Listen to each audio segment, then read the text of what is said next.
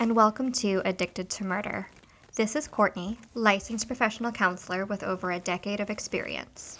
And this is Trisha, and I'm really glad that we're no longer in the age of having to yell Gardy Lou on a daily basis. Why would we want to yell that? Well, back in the day, before they had like indoor plumbing or plumbing pretty much at all, when they would um, throw out their bucket, their chamber pot, if you will, of their window, they would yell Gardy Lou as sort of like, look out below, here comes some poop and pee. That's disgusting. It is. And I am glad also that we are not in that age anymore. Totally, totally gross. So, anyways, thank you for listening to Addicted to Murder, Charlie Cullen Part 2. And Courtney's going to go over our social media. Yes, and again, before we go into it, thank you all who already follow and message, and like, and review, and all of those wonderful things. We appreciate you. But if for some reason you still haven't checked us out on social media, you can find us on Instagram at Addicted to M Podcast, on Facebook or Twitter at Addicted to Murder Podcast, or you can shoot us an email at addicted to murder podcast at gmail.com. Thank you, Courtney. Um, so now that we've done that, it's question segment time. And this is my question. Courtney, when you were a kiddo, what was the first series of books that you remember reading? I remember um, my sister at the time, because she's older than me, was reading The Babysitter's Club, and I eventually did too. But me being younger, I was reading the Babysitter's Club Little Sister series that talks about Kristy's little sister, who was, I think, in like first or second grade at the time, which is about the age that I was when I was reading this. And so that definitely stands out as something that I remember. I remember my first series of books um, being Sweet Valley Twins, which was when Jessica and Elizabeth were, were in middle school. And then as I got older, I moved on to Sweet Valley High and Sweet Valley University and Sweet Valley this, that, and the other. And I watched the TV show. And recently, in the past like 10 years, the creator Francine Pascal came out with Sweet Valley Confidential, which was when Jessica and Elizabeth are in their 30s. Ooh. And they're like making making life, making love, cheating on each other's husbands and it's a whole lot of drama. Well, I mean, those twins seem to find a whole lot of drama Oh, all especially the time. Jessica. Yeah, for mm-hmm. sure. But, you know. Well, anyways, that was our question segment. Thank you, Courtney. And will you do a quick overview of Charlie Cullen Part 1? Yes. So last week we learned about little Charlie, who experienced a horrific childhood from infancy all the way through the end, just ripe with abuse and neglect and death. Um, and it was pretty awful. He had lost both of his parents by the time he was a senior in high school. He had a stint in the Navy. He had multiple suicide attempts. And we left off right where he had just gotten married to his first love and was about to start his very first job as a nurse. Okay, so in October 1987, Charlie and his new bride, Adrienne, bought a small house near the town of Phillipsburg, New Jersey. Adrienne was working days and Charlie was working nights, and when they were home together, Charlie was often in the basement and he was drinking. He would keep his booze locked in a footlocker um, down there. So remember, Courtney surmised that Charlie Charlie may suffer from borderline personality disorder, and people with this disorder do often um, have substance abuse problems as a way to cope with their trauma, amongst other things. Um, so by February of '88, so not much not much later, Adrienne was pregnant with their first child, and they named her Shauna. And after Shauna was born, uh, Charlie really cooled down to his wife, uh, meaning that he just didn't seem interested in the marriage anymore or in Adrienne anymore. Um, so he would he, he it was like almost like he preferred to be drinking than being with his wife. So what started out as a fulfilling marriage had really regressed to, you know, seeing less and less of each other. And when they did see each other, Charlie was oftentimes checked out. That's what Shauna would say, like he wasn't there mentally. So if he does indeed have borderline personality disorder, this could be what is known as the devaluation stage towards his wife. So Courtney, do you want to explain a little bit about the idealization and devaluation that people with borderline personality it's a, it's a big word. People with borderline personality disorder often express. We saw in the beginning of their world romance, the um, whirlwind romance, that the idealist. I apologize. I am on um, allergy medication today, so we saw in the beginning of their whirlwind romance the idealization phase. So the love bombing that Charlie did, the gifts, moving really quickly to marriage, all of that. Yeah, so just a little bit of background around borderline personality disorder. So it's typically developed in response to pretty significant childhood trauma.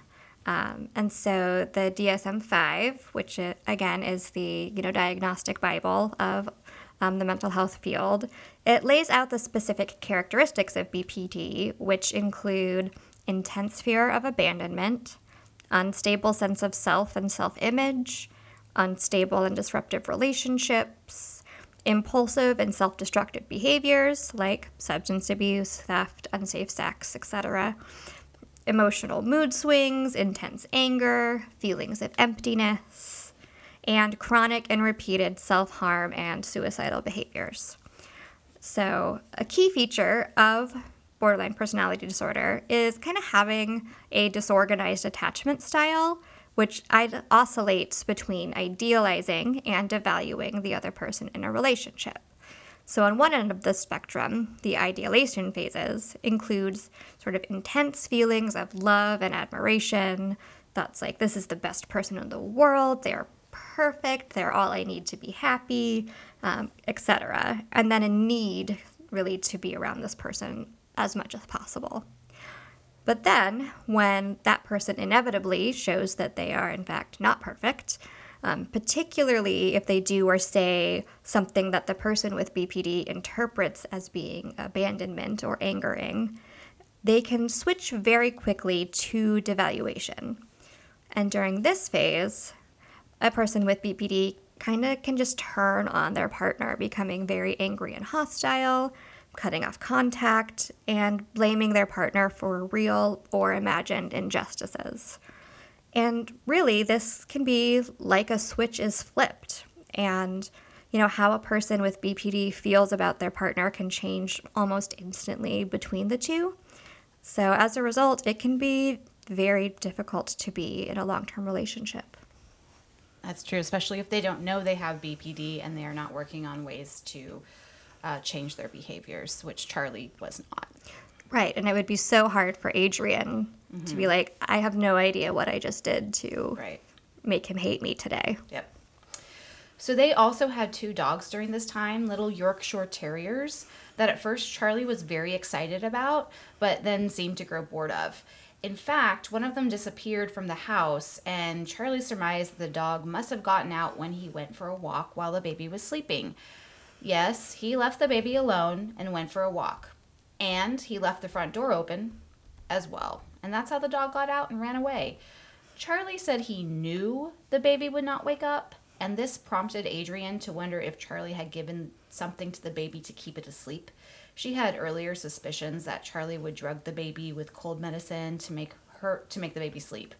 So they fought over it and he would deny it and Adrienne said the only way she knew her husband was even home at this point was if the car was in the driveway. Um, he'd be in the basement, drinking alone, staring off into space for hours. And, you know, if they did have, uh, if they did interact, it usually led to confrontation. Um, and it just all frightened her. She said that he didn't even seem present. This is a quote from the book um, that we've been reading called The Good Nurse. A cool blankness, a look that belied any feelings of love she might have imagined her husband still harbored for her. Sometimes Charlie's eyes would drift apart, watching two separate directions, as if each eye belonged to a separate being. Courtney, do you think she's describing catching him in the act of disassociation? And that's, you know, another BPD trait. Um, it's definitely possible that these could be episodes of dissociation um, which is defined as an episode of kind of being detached from your normal mental processes, such as thoughts, emotions, and sensations. Um, and dissociation, it typically occurs as a defense mechanism to protect a person from memories, events, or emotions that are just too overwhelming and painful for an individual to handle. And so it's pretty common with people with PTSD and BPD um, as a response to the trauma memories or the very intense emotions that they experience. Right. So Adrienne was really starting to have anxiety about Charlie's behavior, and um, their neighborhood dog was actually poisoned and died next to their house, and she suspected Charlie to have done it. She found photos that she had taken of their daughter with her little friends, and Charlie had cut out and removed all of the little boys from the photographs. Uh, was, she said it was just very creepy. This, along with his drinking, his zoning out, his hiding in the basement, it really started to take a toll on their marriage. So, uh, February 11th, 1991, a pharmaceutical nurse named Pam found a suspicious IV bag and brought it to the attention of the risk manager. And this was at the hospital Charlie worked at, St. Barnabas. It looked like the port on the saline um, slash heparin bag had been used, but the bag itself was full. So the port looked like it had been used, but the bag wasn't empty at all. So it didn't make sense. Um, and it was supposed to just be saline and heparin in there. When they sent the bag to be tested, they found that there was insulin in the bag as well. And then a couple days later, Anna Byers, a critical care unit patient, was put on an IV of that saline heparin. And um, so heparin's an anticoagulant, it's a blood thinner, it prevents clots. A lot of times people get it before surgeries. Anyhow, so after 30 minutes on the strip, the patient became confused, nauseous, weak. She was covered in a cold sweat. Um, they did labs to see what was going on, and the labs showed that her insulin, insulin levels were extremely high. So, to bring the insulin levels down, she was giving orange juice, um, hoping to level it out, and that didn't work. So, then she was giving basically an IV of sugar um, directly into her bloodstream, hoping that would level out her levels. So, this prevented her from dying, um, but she was still suffering from too much insulin. So, basically, she had two IV bags one with what was heparin and saline, and one what was like dextrose, so like this sugar stuff to counter out this insane insulin levels that she was having that they can't figure it out. Um, so she was supposed to have surgery the following morning, but at this rate, it wasn't going to happen. Her doctor ordered her heparin drip to be removed because of this, and when you know it, her insulin levels evened out. So he was like, oh, okay, well, maybe she can have surgery. So after a few hours, they put her back on the heparin drip, and she start, started to destabilize again. So the nurses were feeding her sugar water, um, you know, doing everything they could to bring her insulin down. They were not understanding why they were so high.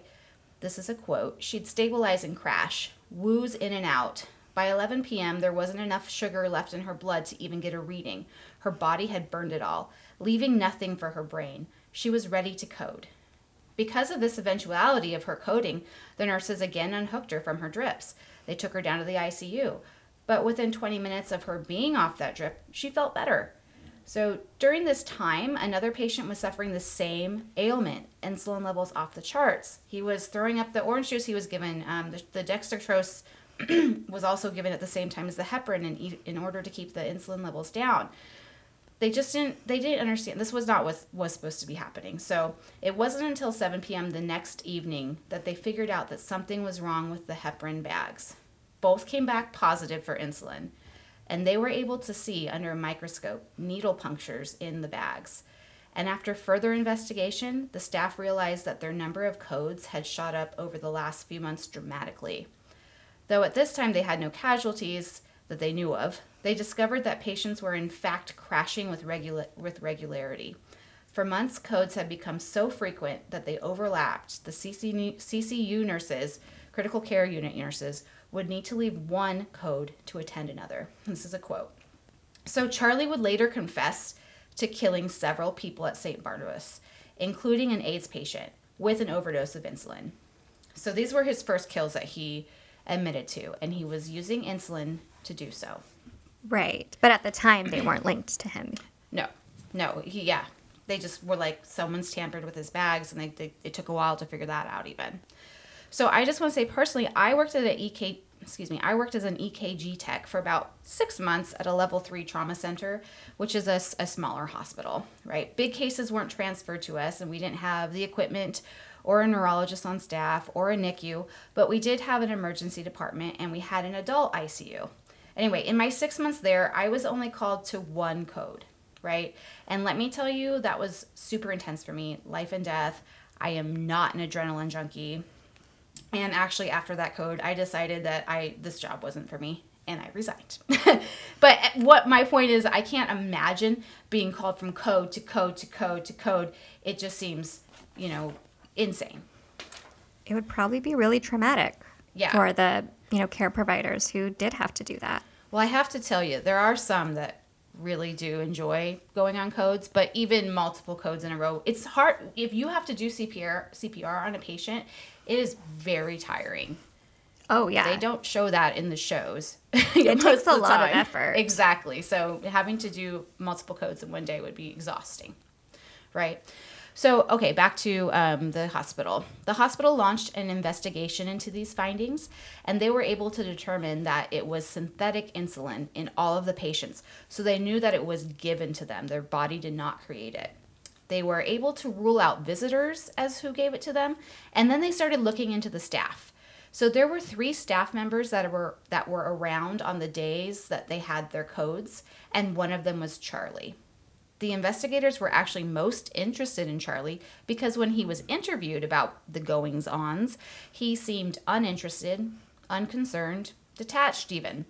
The other staff were worried and anxious, afraid they'd get the blame, afraid that they hurt somebody or they'd get fired. Um, but Charlie had this to say after he was told oh, apologize. So one of the investigators said this to charlie quote i know you're putting something in those bags. And charlie res- charlie responded with quote you can't prove anything. I don't need to talk to you. He then left the interview charlie was actually a contracted employee and not an actual hospital employee so he didn't have regular shifts so he's basically on call but he got called in a lot because nurses at this time just so you know as they are now were in short supply and high demand so the hospital just started, uh, just decided to stop calling him in. So he wasn't technically fired because he wasn't an actual employee. Um, they just kind of suspected he was responsible for all of these patients coding and possibly some that have died and everything. And they just didn't want to deal with him anymore. So they just stopped calling him in. And after that, the irregularities at the hospital stopped. Nothing further was looked into. Charlie was someone else's problem now. So, Courtney, any thoughts? Charlie expresses that he waited around to be caught, but either the hospital ta- staff was too stupid, that was his term, or they were too worried about a lawsuit to pursue it beyond not calling him in for further shifts. When we look at you know Charlie's response to being accused of tampering with the IV bags, it's pretty clear that he is able to completely detach himself from his emotions, but did still understand that there probably should have been consequences for his actions. And you know, after watching interviews with him, you know, there are definitely some available um, to watch, and it really does seem like there's a part of him that really wanted to get caught, like a part that didn't want to give in to that urge to kill anymore. Um, and you know, this may be connected to his frequent suicide attempts as well, knowing that you know if he were dead, then he wouldn't be a risk to others anymore. Yeah, he is definitely a um, different from some of these other, all of the other killers we've looked at. Right. There's not like that sense of like pride about mm-hmm. what he's done that you, we've seen with other ones. Right. So, to I, I just want to reiterate this in case I didn't make it clear. A hospital pretty much nailed down who was poisoning patients and didn't do anything beyond not scheduling him. There was a nursing board. They could have, re, you know, re, reported to the nursing board. They could have reported to the police. They didn't. They just stopped scheduling him and pushed him on to someone else. Okay. So, two weeks later, Charlie found a job at Warren Hospital. He did not lie on his application when he listed his dates of employment at St. Barnabas as 587 to 192. January of 1992 was when they stopped calling him in, so that was technically his end of employment with them. Charlie indicated that they could call his previous employer and even use St. Barnabas as a reference. Charlie explained that he left the other job because of the commute. Um, I don't know if they called them or not, but Charlie was offered the job and he actually got a higher rate of pay. So, Charlie and Adrienne had a second daughter in December of 1991.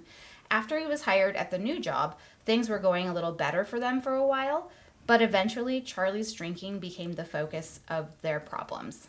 Adrienne encouraged Charlie to go into an inpatient facility for drinking or to join Alcoholics Anonymous. But the problem was, Charlie did not want to stop drinking. And Courtney, we know that an alcoholic or any drug addict is not going to stop unless they want to.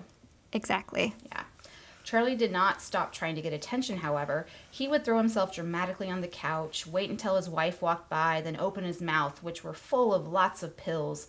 They would then spill out of his mouth onto his shirt. Adrienne was used to seeing these head games or whatnot for attention, and she would just ignore him, walk over Charlie, and go about her business. Charlie would be hurt because Adrienne's lack of response, and Adrienne would come to hate Charlie more and more for this behavior. I don't blame her. Um, in November of 1992, Adrian was done. She wasn't sure how to handle the situation, how to handle the situation, situation, sorry. So she went to a lawyer before confronting Charlie. Adrienne had a gallbladder surgery removal scheduled at the hospital that Charlie was working at, and she was actually scared to be there while he was working. She was convinced now that he had killed the neighbor's dog and perhaps done worse. Her father accompanied her to the surgery and was told not to allow anyone, especially Charlie, into her room. And that same day of her surgery, Charlie was served with divorce papers at the hospital. So this greatly humiliated Charlie, and um, Charlie did go and try to talk to her, but her dad would not let him in. So even when she was discharged, her dad stayed with her until she was healed and would not Charlie or would not allow Charlie anywhere near his daughter. So eventually, it was agreed that Charlie would be moving out and soon. Early in 1993, Adrienne decided she would um, or that she should probably file a police report just so there was a paper trail of her suspicions. So she spoke to the cops of his drinking problems, the weird termination from St. Barnabas, the poisoned dog, the fact that he bragged about poisoning his sister's boyfriend as a child, everything she could think of that um, she that she thought would be important. She also insinuated that there was domestic abuse. She told them about his rash of suicide attempts. In response to all of this, Charlie took 20 pills and washed it down with a bottle of red wine. He would show her. Courtney, is there anything you want to say about this type of suicidal behavior? At this point, we can see he seems to be doing this to garner attention. Do you agree? To a certain degree. Um, you know, for Charlie, his wife's filing for divorce would trigger that intense fear of abandonment that goes along with BPD. And in response to that, he would probably feel the need to make bigger and bigger gestures in order to try and prevent that from happening. You know, typically people get a lot of positive attention and reassurance and declarations of I still love you and I'm here for you when they talk about or make suicidal gestures. Um, and if it seems very manipulative, I mean, it is. Mm-hmm. Uh, but it's also reflective of how Charlie had to learn to get his needs met, you know, in a family where he couldn't just ask for what he wanted. And, you know, additionally, it should also be noted that Charlie probably really did feel suicidal. You know, people with borderline personality disorder experience their emotions very intensely. You know, I've heard it described as if they have, quote, like no emotional skin. So all of their emotional nerve endings are just exposed all the time, end quote. And so Charlie probably was experiencing very intense feelings of hurt, sadness, and anger and the desire to die and end this pain was probably very real to him. So this suicide attempt actually did land him into the ICU at Warren Hospital, so his place of work. Uh, Michelle Tomlinson was a fellow nurse that worked with Charlie, and she would come to visit him in the ICU. Michelle convinced him to transfer to a different facility that she was sure Charlie would like better. And so he did. Michelle would visit him often at Muhlenberg, um, the name of this facility, Charlie was able to put on the self-deprecating charm while recovering in this new facility. You know, the this the stuff that uh, endeared him to Michelle. So when Michelle came to visit, he would make her laugh and make her feel pity for him. She saw him as a wounded baby baby bird. So when Charlie got out of this psychiatric hospital, he had new living arrangements worked out. So he had moved out of um, of Adrienne's. He had dealt with the divorce. He was now starting a new chapter. He was actually a little bit excited. And when Charlie returned to work, he became very clingy with Michelle. The two of them had seen um, had seen The two of them had much in common. They both had kind of bad childhoods and they would um, spend a lot of time comparing sob stories from their lives.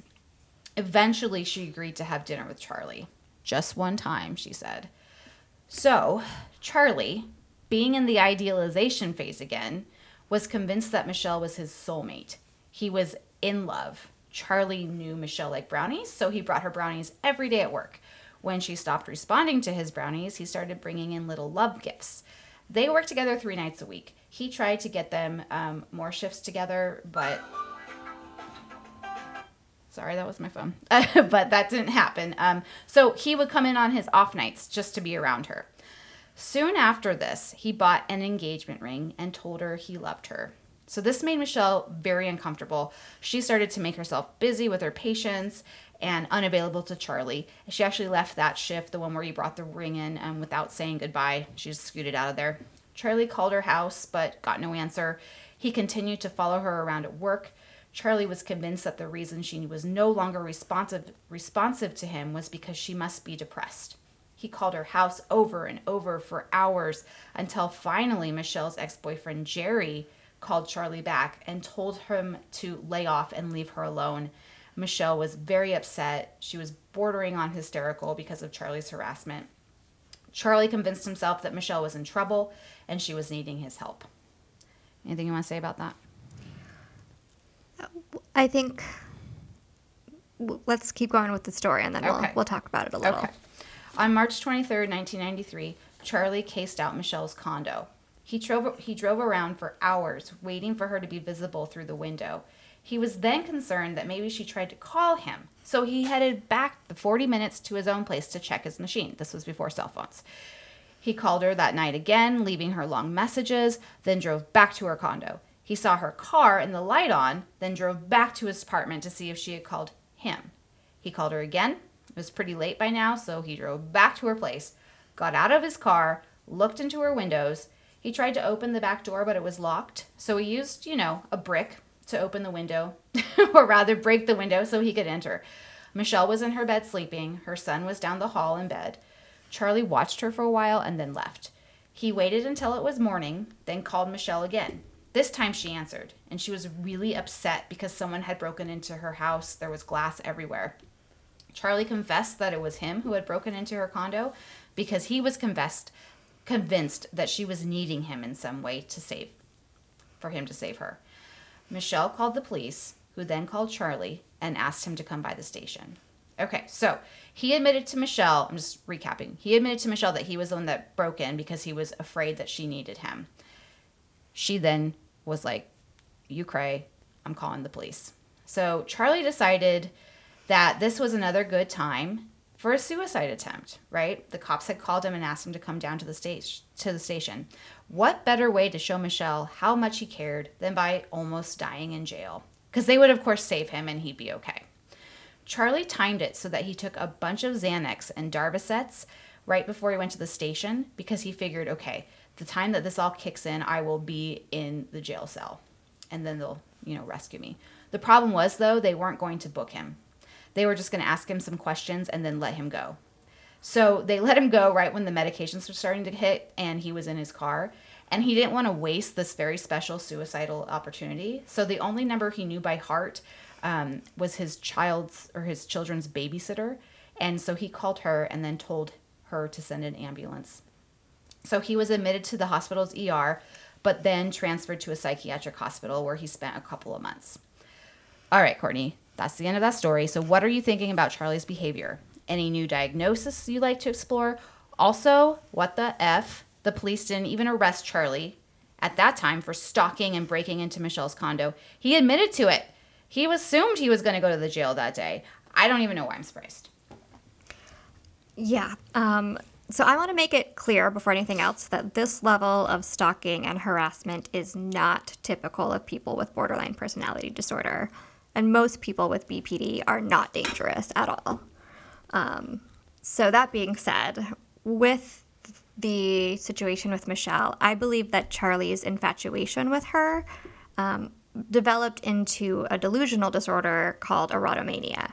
um, which is the belief that a person is in love with or in a relationship with him despite there being clear evidence to the contrary, um, which seems to pretty much fit the situation where, you know, he believed like she's my soulmate, she needs me, um, all of these things when she made it very clear that she did not. Yeah. Um, and so this delusion is actually associated very closely with stalking behavior. And so a lot of like the big um, like stalking cases we hear about of like people stalking celebrities and things like that, um, people would most likely qualify for erotomania. Um, and you know, as for the police response, um, I'm rolling my eyes really hard with you right now because we've seen time and time again that authorities just don't take women's reports of stalking very seriously. I mean, he thought he was going to jail. Like, Yeah, he knew that he had done something wrong. This was another time where like he was almost like daring someone to catch him. right, which we see a lot. Okay, so he has borderline personality disorder, most likely, that has a eroto. Uh, so an additional delusional disorder called erotomania. Okay. Now, are those two necessarily commonly tied together, or are we talking two different things? Two Okay. different things. Okay, well, that's neat. Another new disorder. Woo. Okay, so by April of 1993, Charlie had made some somewhat. Okay, so this is after he was admitted and then he was transferred to um, a psychiatric hospital. So this is April of 93. So Charlie had made a home for himself at the New Jersey State Lunatic Asylum at Morristown, aka Greystone Psychiatric Hospital. So he was now in an intensive inpatient program for his re- for his repeated suicide attempts. Charlie was actually happy here. He felt less stressed and he never had to struggle for validation or recognition. One day while there, he got a phone call. It was the Warren Hospital switchboard. So that's the hospital he had been working at. He figured they were calling to fire him. He had, after all, been responsible for at least two patient deaths, but the hospital at this time didn't know that, but he thought maybe they figured that out. Um, but they had been quiet deaths, so we thought, well, maybe that's not it. But his work was less than stellar, since most of his shifts he was mooning over Michelle and neglecting his duties. And the whole staff, including the HR department, was aware of his stalking of a coworker, his breaking and entering into her house, and that his babysitter had brought him to the ER for his suicide attempt while he was at the police station um, before his transfer to the psychiatric facility. So Warren Hospital did not want to talk to him about any of this. However, they deliberately called a suicidal patient at a psychiatric facility who was facing stalking charges and a possible breaking and entering charge to find out when he could be cleared to come back to work. Oh, I forgot to mention that Michelle got a restraining order against him. So even if they did work together, they were not allowed in the same vicinity at their job. Could make things difficult. One last thing his wife also had a restraining order against him. so, hmm, how hard up must this hospital have been to bring back this murdering train wreck of a human being? Not long after, um, he pled guilty to trespass and harassment of Michelle. He got a fine and, prob- and probation, no jail time. Oh, and he decided once again to commit suicide after that, or attempt it. Courtney? You know, I I know there's pretty much always a shortage of nurses in the medical field, but this is just too much. Charlie was practically begging to be caught and arrested and stopped, but nobody took him seriously. And by this point, due to his many, many suicide attempts, you know, the people in his life likely also stopped taking those seriously. You know, chronic suicidality, um, especially within borderline personality disorder, can really make those around a person desensitized to it. You know, especially when the attempts do not have a super strong like medical impact or considered like low lethality, like you're unlikely to die from what you did. Um, and so it kind of becomes like a boy who cried wolf situation. Unfortunately, you know, as a you know mental health professional, I have to take any sort of mention or attempt of suicide very, very seriously.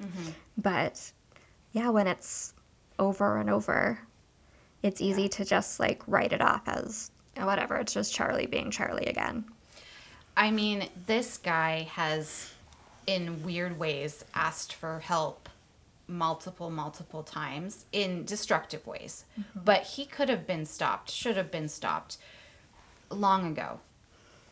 Right. I mean, at this point, so he knows he mm-hmm. killed at least two people at Warren Hospital, and there were people at St. Barnabas he killed. He's not keeping track, and the hospitals don't really know either. But he ha- is on his second hospital, and he's killed multiple people. Yeah, At least four. Yeah. That we know of. Right.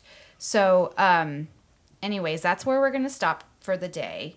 And we will pick up next week with just, I don't, I don't even want to, well, well, you'll see. It's, it, the story is crazy.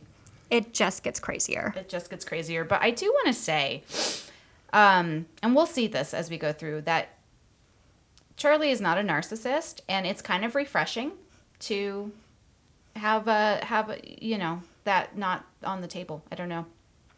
It is. It's a different like pathology to Mm-hmm. look at. Like he's he's killing for different reasons. Yes. Definitely not a sexual component. Nope, not at all. Yeah. He doesn't have a type. Yep. Yeah. So anyhow, um thank you for listening.